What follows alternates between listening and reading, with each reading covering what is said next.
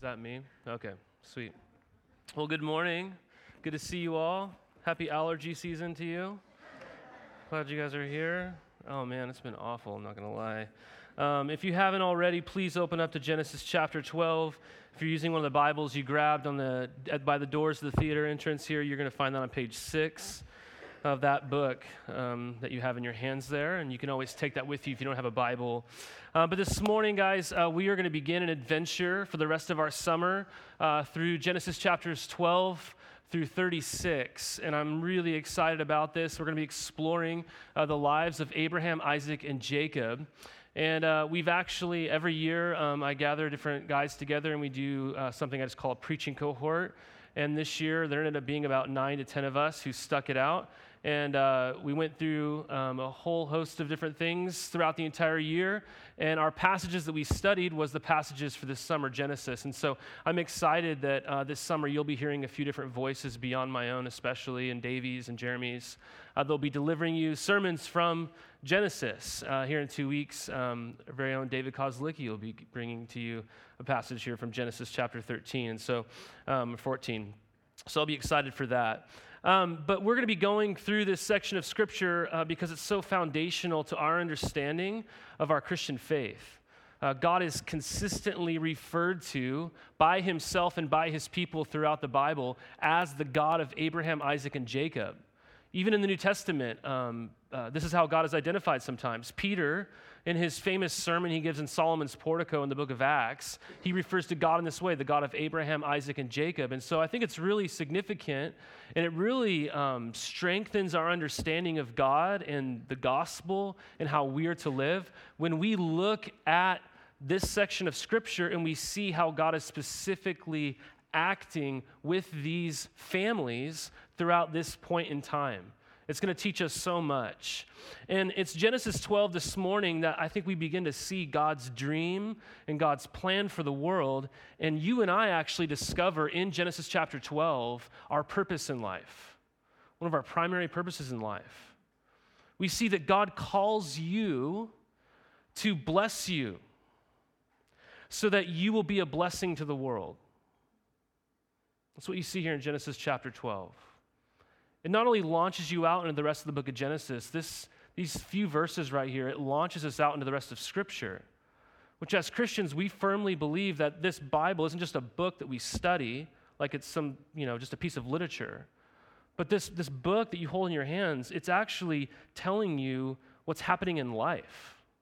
So this, these few verses here in Genesis are actually launching us out into our understanding of life and what God is doing in the world, and we see that God calls you to bless you, so you'll be a blessing to the world. So in these three verses, we see the cost of God's call. We see the promise of God's call, and we see the purpose of his call, all in these three significant verses.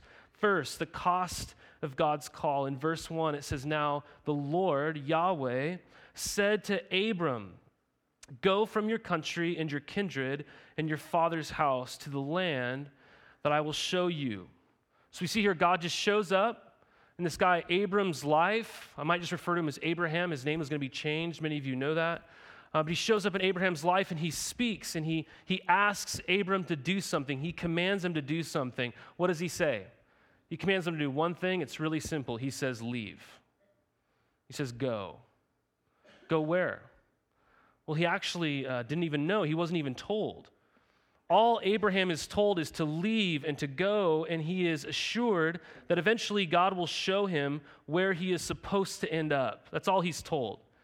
I mean, just, just think about this for a moment, okay? Um, if I just went up to you after our gathering and I said to you, hey, David, all right, um, I want you to pack everything up today and leave, go. And you're like, where am I going, Bellingham? And I just say, no, just start heading east. I'll let you know. Right? If I just said that to you, okay, uh, you would probably, and I hope actually would say no, right? If you were to say, sure, Josh, whatever, that would, we need to reevaluate our relationship. I have way too much authority in your life or something. You're just going to trust me in that way, okay? But but if, if you said yes, and if you did that, what would you be exercising in that moment? You, you'd be exercising an extraordinary amount of faith, right? But faith in what? Faith in me. You're exercising faith in me that I'm trustworthy, that I'm not going to fail you, that whatever it is that I just told you to do, you know that I, that's not going to lead to your destruction. But somehow there's some plan that you don't know the future in, but I, I'm, I'm trustworthy. You're going to exercise faith. And we, we kind of know this about life. Hebrews eleven one gives us the definition of faith. If you've read that book, it says, now faith is the assurance of things hoped for. It's the convictions of things not seen. This is exactly what we see here happening and being asked of Abram. He's being asked to be assured of things that he's hoping for. He's to be convicted or to be certain, if you will, about things that he can't see, namely his future. He can't see it. But he's, he's told to exercise faith, and so it makes all the sense in the world that just seven verses after that verse in the book of Hebrews, his name comes up again, and this will be on the screen. It says about this point in Genesis, it says, by faith, Abraham obeyed when he was called to go out to a place that he was to receive as an inheritance. And he went out, not knowing where he is going. He just hears the words, go, leave, and he goes. That's faith. But here's the thing. I think you and I, as, as Westerners, we read these verses and we think that's amazing. We think, wow, he didn't know the next step. Because for us, we want to know every outcome of our lives, often before we'll take the step. Or at least we want to know the possible outcomes so that we can anticipate what might happen to us and how we can pivot. And so for us, just to like go out not knowing the future seems very extraordinary to us. But that's not the crux or the, the weight of the cost that's happening here in Abram's life. Because quite honestly, in Abraham's day, a man like Abraham, he would be identified as a member of his father's household. And when the father of that household died, his heir, which would have been Abram, would assume that title and its responsibilities. So if you look just one verse prior to this, the last verse of chapter eleven, uh, it says, the days of Terah were two hundred five years old, and Terah died in Haran. Right? So we see Terah, who is Abram's dad. He has died. And then Abram, who's the heir now to this family, has assumed his title. He's assumed all these responsibilities, being the head or the leader of this family.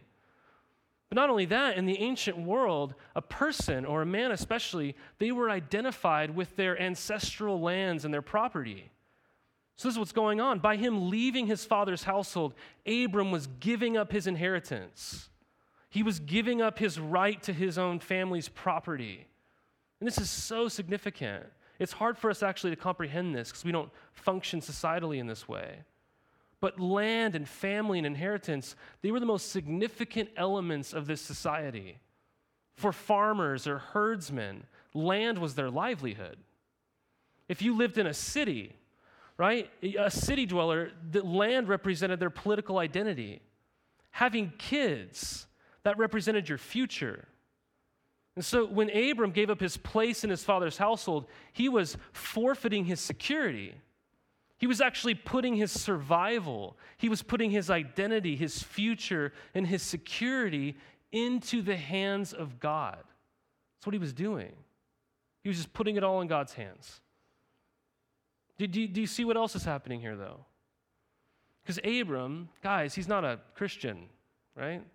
He's not even an Israelite. They didn't even exist yet. Abram's being called out of a pagan land. He, he's a guy who worships other gods, actually. In fact, the town he's living in is, is a part of this nation with a part of the nation of Babylon, where the, the, the place they lived, the families there, it was a very prominent place because they had this temple where they would worship the moon god whose name was Sin. It's kind of ironic, right? They worshiped this god named Sin, the moon god, right? This was a god who people attributed to fertility, meaning that the so-called God could somehow allow people or not allow people to get pregnant, which again meant your future was at stake.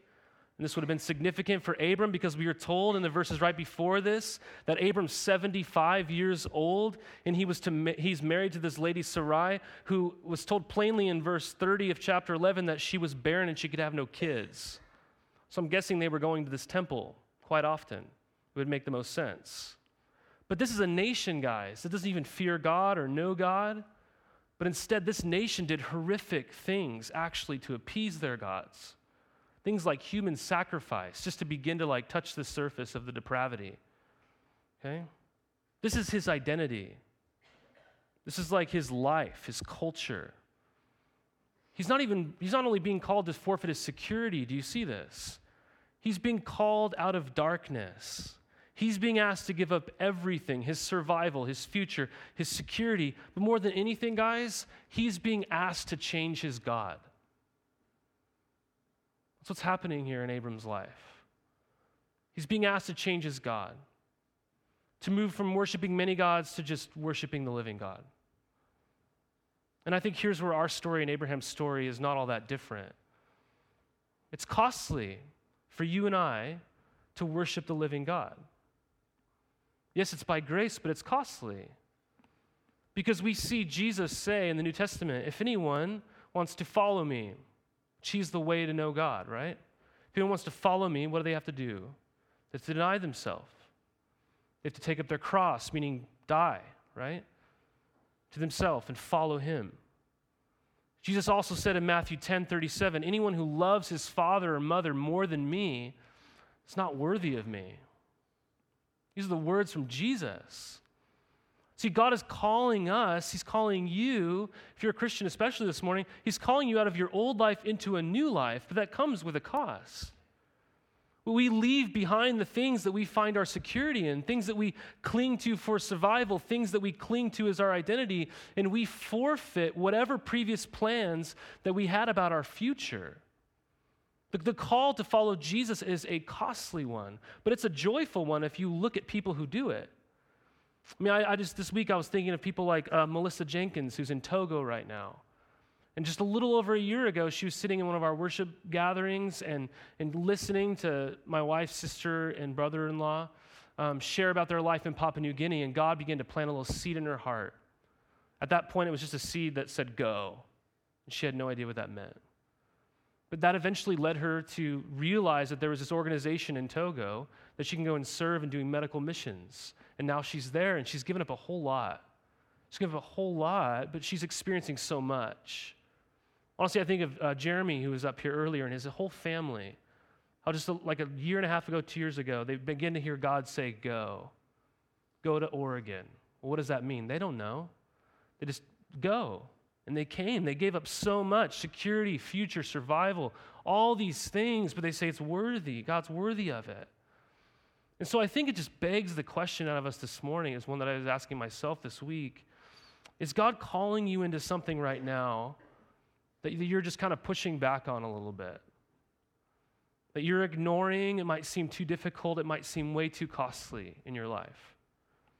It would mean that you would lose some security, maybe some sense of survival. It would mean that you might even forfeit your future that you've been dreaming of your whole life. But do you sense God, God calling you into something this morning?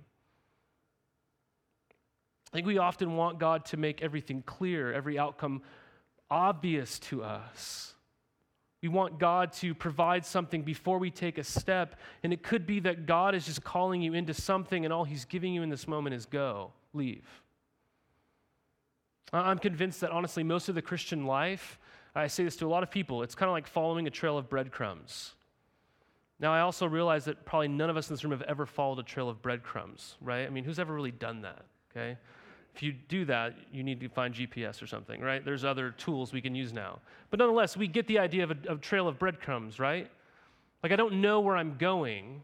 I'm just looking for the next piece of bread.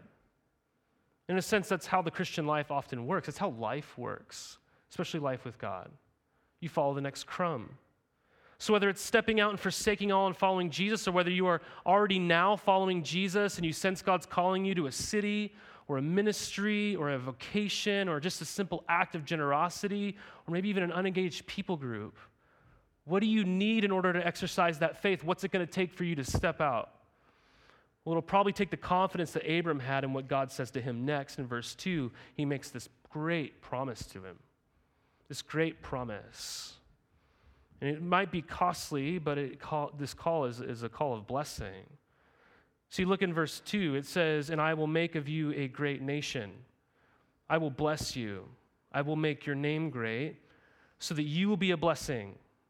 I will bless those who bless you, and him who dishonors you I will curse, and in you all the families of the earth shall be blessed. See, all Abram has to do is go. See, that's all is asked of him, is to go. But look at all that God does. There's like a huge contrast in this passage. It's insane, really. All Abraham has to do is go, and if I've counted right, God makes says eight things that he's going to do, and he asks Abraham to do one. He's like, I'll do eight, you do one. You just got to go, okay? And you see these statements of I will, there's eight of them, okay? What's he say? I will show you, verse one. I will make of you a great nation, verse two.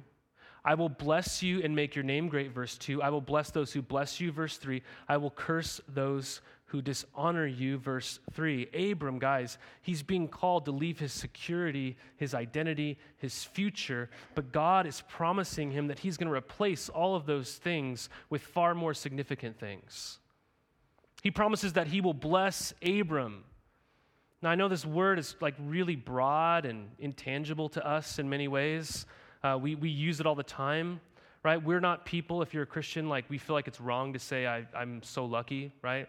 We know that it's, we don't like say, oh, I'm just so lucky. We go, I'm blessed, right? We're always blessed.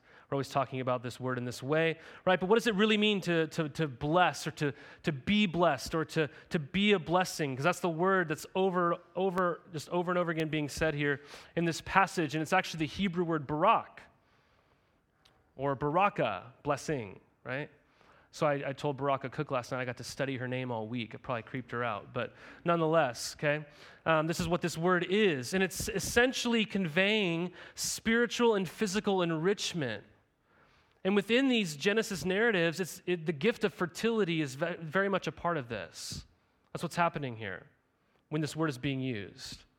So God is promising Abram blessing, and this blessing is most tangibly expressed and experienced by God giving Abraham fame and fertility. Fame and fertility, and material things as well. But the material blessings that you'll notice in Genesis, they're always standing out as a witness to the watching world around Abraham that the God of Abraham is not just one God amongst many gods, but when people see Abram and his heritage blessed in material ways, it always stands as a witness to the watching world that God is the true God.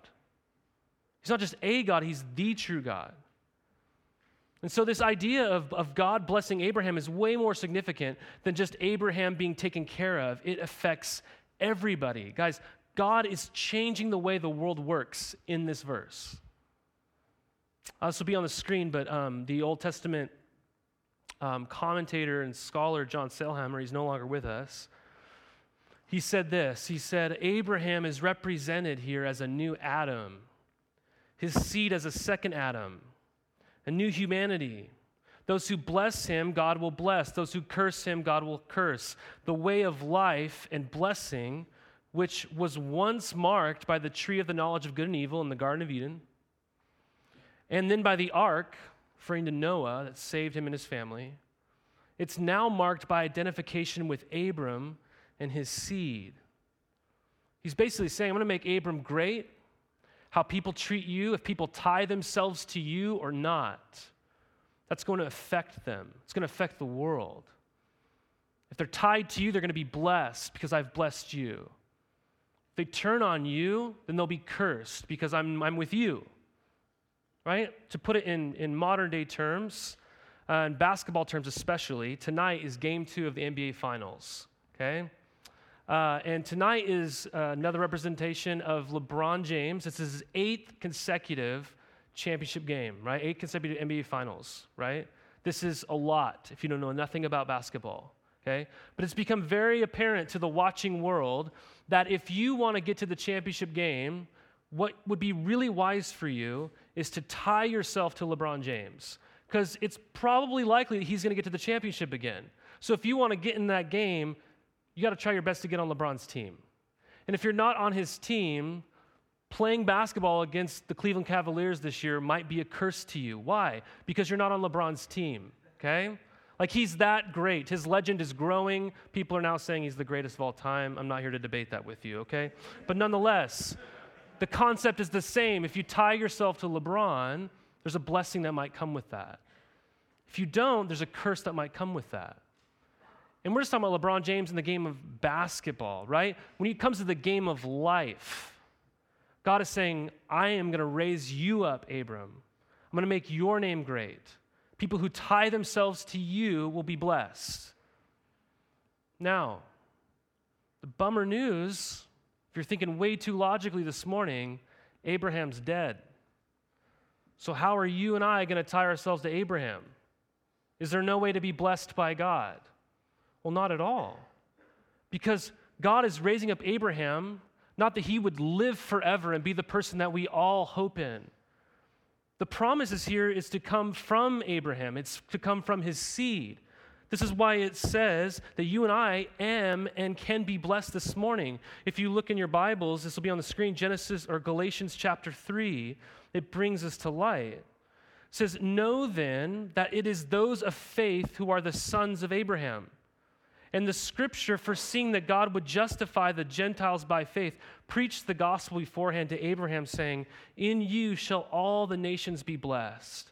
So then those who are of faith are blessed along with Abraham, the man of faith. This is saying to you and me this morning, you guys, that you and I can be blessed if you have faith in the seed of Abraham, Jesus. If you tie yourself to Jesus, if you take his name upon your life, blessing comes from that. Now, this is the actual crux of the blessing. It's the whole idea of the name, because he says, I will make your name great, which this pledges that Abraham's influence will be widespread even across generations. And I think this should stand out to us if you had read chapter eleven before we dove into this this morning, because what's happening in chapter eleven? It's a direct contrast to Abraham's name being made great. Look with me in eleven verses one. It says, now the whole earth had one language and the same words. And as people migrated from the east, they found a plain in the land of Shinar and settled there. And they said to one another, come, let us make bricks and burn them thoroughly. And they had brick for stone and bitumen for mortar. Then they said, come, let us build ourselves a city and a tower with its top in the heavens, and let us make a name for ourselves, lest we be dispersed over the face of the whole earth. See, in chapter eleven, guys, people, they're not following God. They aren't living to bring glory to God. They aren't living into God's design for creation. They are instead going their own way, and they are stating through their words and their actions that they don't need God. And in not needing God, what do they say? They say, let us make a name for ourselves, a name that would extend and echo throughout generations, that people would remember our name. May the world hear of that. May history know of us. And guys, this is honestly in our lives. This is the greatest obstacle for us following Christ, for us receiving the blessing. It's our name. This will be on the screen. The great philosopher and theologian, Macklemore, once wrote, I heard you die twice, once when they bury you in the grave, and the second time is the last time somebody mentions your name. It's kind of true, isn't it? That's like Tower of Babel stuff right there. When people stop uttering our names, the greatness of us, that's when you really die. That's what they're after in Genesis chapter eleven. That's what people are concerned about. But in verse two of twelve, we see this stark contrast. God doesn't say, Abraham, no, you're going to be the one. You're going to do awesome. He says, no, I will make your name great. You won't make it great. I will make it great. Abraham, I'm calling you out of a culture that is seeking to make a name for themselves. And when you follow me by faith, you will no longer have to make a name for yourself. Instead, you can trust that I will make your name great. I think if we're being honest this morning, we might, we might not, we might not say it outright or to each other. We'd probably barely journal it. for even journalers, as long as no one would ever read it. But if we were sober enough and honest enough to confess it, I think we're more like Macklemore or Genesis eleven kind of people. We're trying to build a tower in Shinar, metaphorically. We're striving. We're trying to make a name for ourselves. We're trying to create blessing. And guys, this is the greatest obstacle we have in following Christ. And we have the temptation and the pressure of that more available to us than ever. We have physical platforms and digital platforms where we have the opportunities to try to make our names known, hopefully, in our minds for generations, to increase platforms. But we see here that the call from God on Abraham's life is to cease living to promote himself, and in turn let God promote him. And so when Abram hears the call from God, he drops out of the name-making business, and he realizes that's God's business. See, if we're being honest with ourselves this morning, we find ourselves in chapter eleven, building a tower like everybody else in our culture, trying to make a name for ourselves, and God is calling us into a life of blessing, but the blessing means that we don't make a name for ourselves, but we let God give us a new name. This is where you and I part ways with Abram, because God isn't promising you to make your name great. He's building up Abram and the seed of Abram, which ultimately leads us to Jesus and where we get his new name. This is where we part ways. Because you and I as Christians, guys, we are, we are promised that when we come to Christ, when we accept the call, we die to ourselves and we embrace the gospel. When that happens to us, we are given the name that is above every name. It's the name that echoes and reverberates throughout history. It's the name of Jesus.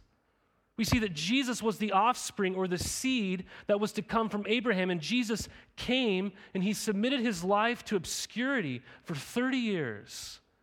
And he lived in such a way where he entrusted his Father's will every day. And in following the voice of his Father, he didn't make a name for himself. I didn't misspeak when I said that. He didn't make a name for himself. Because Philippians two tells us that Jesus was given the name. He was given the name. He was given the name above every name. And when we leave behind our old name and we cease trying to make our name great, God gives us a new name. It's the name of Jesus. It's the blessing of life. Because when you get the name of Jesus, Ephesians tells you, you've been blessed with every blessing. With every blessing, you have everything.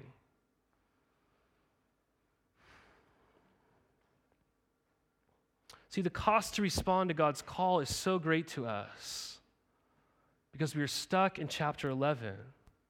God's calling you into chapter twelve, and he's giving you a new name. Is that name significant to you? Uh, graduation is upon us. Congratulations to some of you. Uh, some of you are going to walk in a couple of weeks. You're going to get a diploma, and forever you're going to have attached to your name, uh, graduate, right? Bac- you have a bachelor's degree or something, okay? Bachelor of Science or something, right? You're going to have like a title, a status.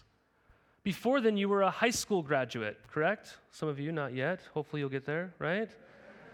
Okay, keep going. But someday when you graduate from high school, you walk.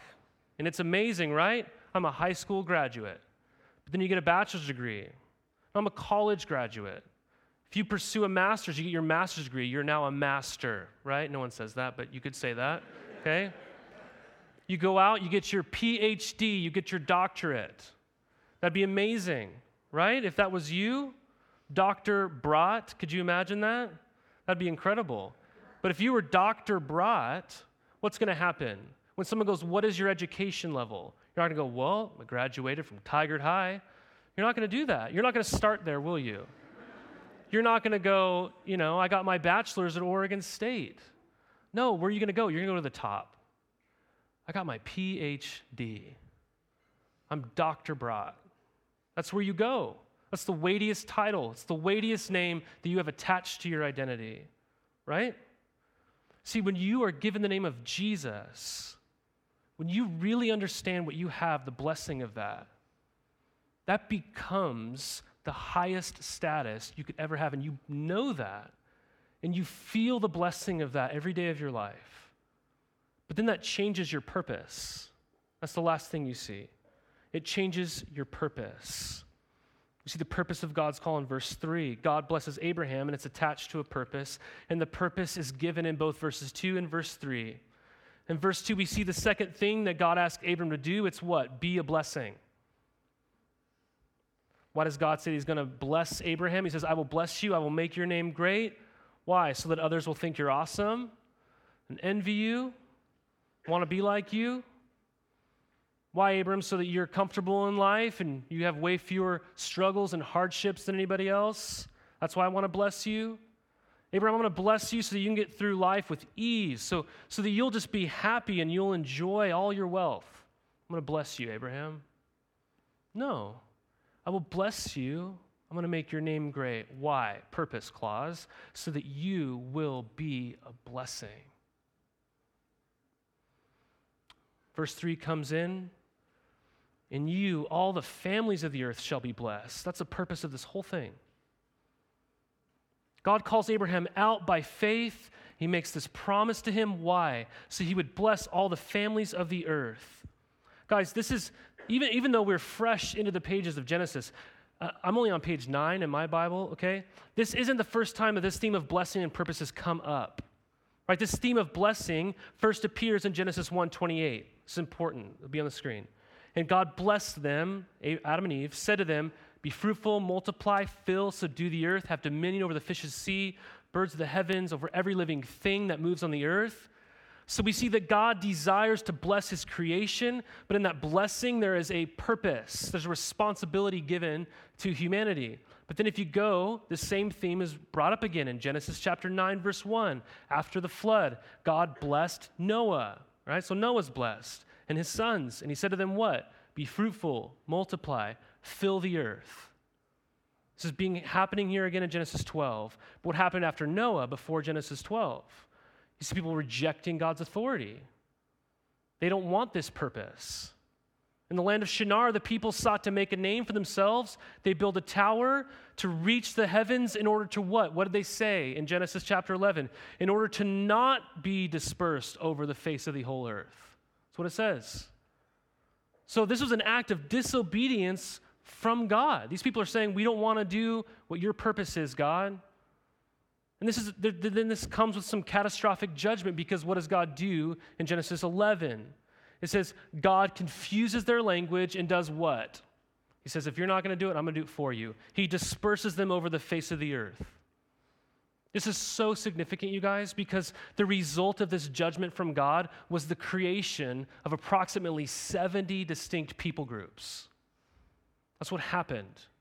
There's seventy new families on the earth. God blessed Abraham then in twelve so that he would be a blessing to the world, to be a conduit of God's blessing to those people from chapters ten and eleven. God's judging them then makes a path to save them through Abraham. God judges them and then sends Abraham out to save them. And so this is extended in the life of you and me this morning. If you and I have wrapped and tied ourselves to Jesus, who's the offspring of Abram, we are called this morning then into the same purpose, the same responsibility that was laid out for Adam and Eve and for Noah and picked up here again in Abraham, that was finally being accomplished was in greater fullness through the life of Jesus when he came and lived and died and ascended and then sent the Spirit into our lives and blessed you. We are blessed to be a blessing. And the nature and extension of that blessing is intended to land into the lives of other people. God didn't just save you so that you wouldn't spend eternity apart from him. He saved you to be a conduit of blessing. We are blessed to be a blessing. Do you guys see this? Do you feel that? See, the promises of God create your purpose in life. You have a purpose. You walked into this room with a purpose. You don't have to try to find it. You're not out to try to discover it this morning. You don't have to create it. It's given to you. If you've tied yourself to Jesus by faith, you have the greatest purpose in the world. You've been blessed, not to be a holding tank of that blessing, but to be a conduit of that blessing. Hopefully this sounds really beautiful to you. I hope. But guys, I, honestly, when you get into the trenches of what this means, it's going to be really hard. Because Abram was just called out of, of a dark culture. He was plucked out to be sent back in as a blessing to those same people. This is going to be hard because this practically means that our lives are meant to be a blessing to people who are very broken, people who don't look like you, people who don't talk like you, people who don't value time in the way that you do. They'll just show up whenever they want, right? Not exactly on the hour. Bothers you, right? He's calling you in to love people and bless people who don't eat like you do or have fun and the same hobbies in the way that you do. They don't relax like you do. They don't share your values in the same way. They don't have the same worldview as you. I think this sounds good to us until we get into the trenches of it. Last night, my wife asked me to ask our seven-year-old daughter what she wants to be when she grows up. I was like, sure, I'll ask her. Uh, she always tells me a ballerina, so I'm, accept, you know, I'm anticipating this answer. I go, Eden, what do you want to be when she grows up? I go, I want to buy a house. It's really big. I was like, figured. Okay, go ahead. And she's like, and I want to fill it with homeless people. And I was like, whoa, not expecting that. That's amazing, right? That's incredible. I'm like, yeah, go for it, you know? But at the same time, that sounds great to her now. Oh, I'll just build a huge house, fill it with homeless people. I was, you're going to live in the house? Yeah, totally, right? She's going to experience that sounds better than it feels if she were really to live into that someday, okay? We all know this. To be blessed, to be a blessing, it comes at a cost. It's not very comfortable very often. It sounds good to her now, but if she plays it out, she's going to experience it's going to be hard. But you and I, guys, this is this is the crux. This is really the point of, of Scripture that we see launching you out from Genesis twelve onward, and it lands in your life this morning. The cost to follow God might be great, but it's worth it. It's so worth it. God has blessed you with every blessing in Christ, but he's blessed you for a purpose. That's that you would be a blessing. That you would take everything you have now, the gospel you've heard, that you would give it to others. That, that, that you would take your, your hospitality that you have available to you, and even if it's in your apartment, and make that available to others. That, that you would take your car or your finances or your skills or your interests or your passions and use those to be a blessing to other people. Guys, the, the Christian life is, is an unselfish life because that's the design of it. It's, it's a life of great purpose, though. And it's your purpose this morning if you've tied yourself to the name of Jesus. God calls you to bless you, so that you'll be a blessing to the world. Father, I do pray this morning that we wouldn't just think of this as a nice idea. But Lord Jesus, I pray that we would see this as the greatest purpose that we have in our lives. And God, I know even in my life, when I actually uh, respond to this call and live it out, it is the most fulfilling life. God, I pray that we would We would see all that we have, especially all that we have in you, Lord Jesus. And that we would take those things and bless others with them.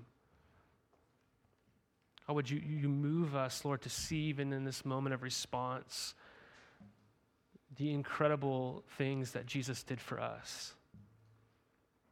All the ways that he used his wealth, his position to bless us, God.